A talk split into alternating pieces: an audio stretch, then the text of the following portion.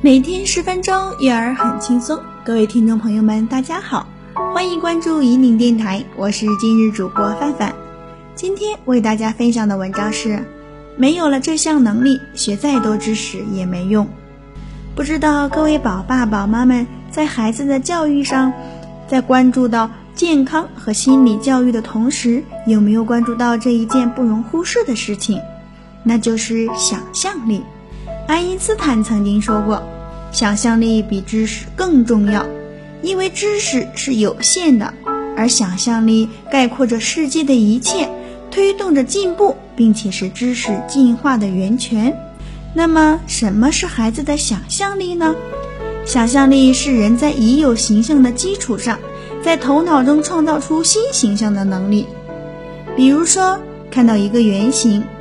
不同的孩子会给出不同的答案，月亮、鸡蛋、饼干、皮球等等，它是孩子们对日常生活中已有形象的再造、联想、迁移的一种能力，是在头脑中创造一个念头或思想画面的能力。曾经，教育进展国际评估组织对全球二十一个国家进行一项调查，调查结果显示，中国孩子的计算能力排名世界第一。想象力却排名倒数第一，创造力排名倒数第五。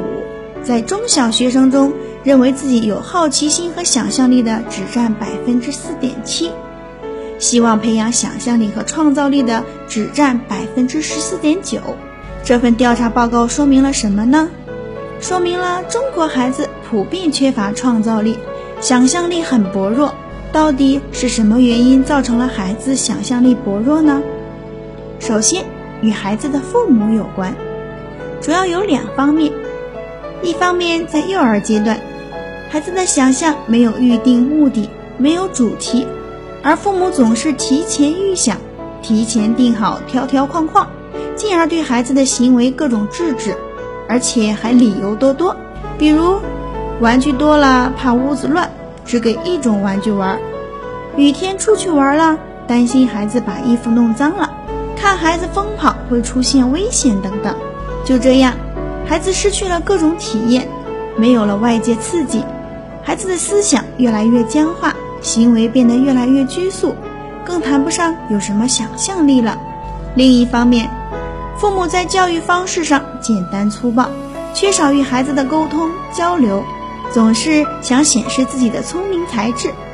对孩子天真无邪的回答，要么嗤之以鼻，要么不屑一顾，没有尊重孩子的想法，总是急着打断孩子，自以为是的按照自己的思路去纠正孩子，这样会抹杀孩子的想象力。其次，与现在的教育有关，孩子入学以后接受学校教育，现在学校以应试教育为主，缺乏灵活性，会制约孩子的想象力。孩子们为了考试。死记硬背，缺少自我能动性，想象力慢慢缺失。如何让孩子的想象力更丰富呢？首先要做到下面几点：一，不去打断孩子的想象。身边有很多家长嘴上说着要培养孩子的想象力，但在行动上却大打折扣。有段时间，小明特别兴奋，一个人玩玩具的时候，经常嘴里念叨着：“着火啦，快来救火啦！”尿尿了，嘘嘘。有些时候还会拿一个纸团，一会儿举高，一会儿放下，说变成飞机了。刚开始，小明妈妈觉得挺有意思，跑来给他拍个小视频，心血来潮问小明：着火了，该让什么车来灭火？来，你拿的是纸团，让爸爸给你叠个纸飞机。其实孩子的自言自语，那是在说着他自己的童话。开发着与生俱来的想象力，这时候他需要大脑思维去组织语言、协调眼，并试图用语言和行动表达出来。无论是与孩子讲话，还是参与其中，我们都会打断孩子的想象力。不打扰，让孩子自由发挥，才是我们对他最大的帮助。什么事情都等孩子停下来再说。二，不扼杀孩子的好奇心，比如说。在一个雨后，看着路边的水坑，大家是选择让孩子绕道走呢，还是叮嘱孩子小心别弄脏衣服呢？要是孩子想踩水坑了，千万不要指责孩子，批评他说踩水坑会弄脏衣服，而是要对他说可以踩水坑，但要注意别溅到别人身上了。要知道，在孩子的眼里，那是一个不一样的世界，那是一个有趣味的、有意思的世界。三，把孩子的童言稚语记录下来。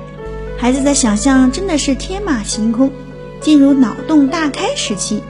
会时不时的做一些奇怪的动作，或者说一些有趣的话，我们都会觉得新奇，这也是带孩子的收获之一。孩子的奇思妙想往往出其不意，不知道什么时候就会迸发出来。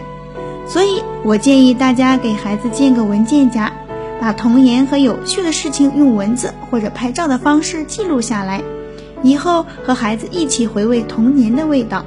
孩子小时候就是想象力最丰富的时期，是孩子与生俱来的品质，需要我们家长精心呵护，而不是靠后天培养。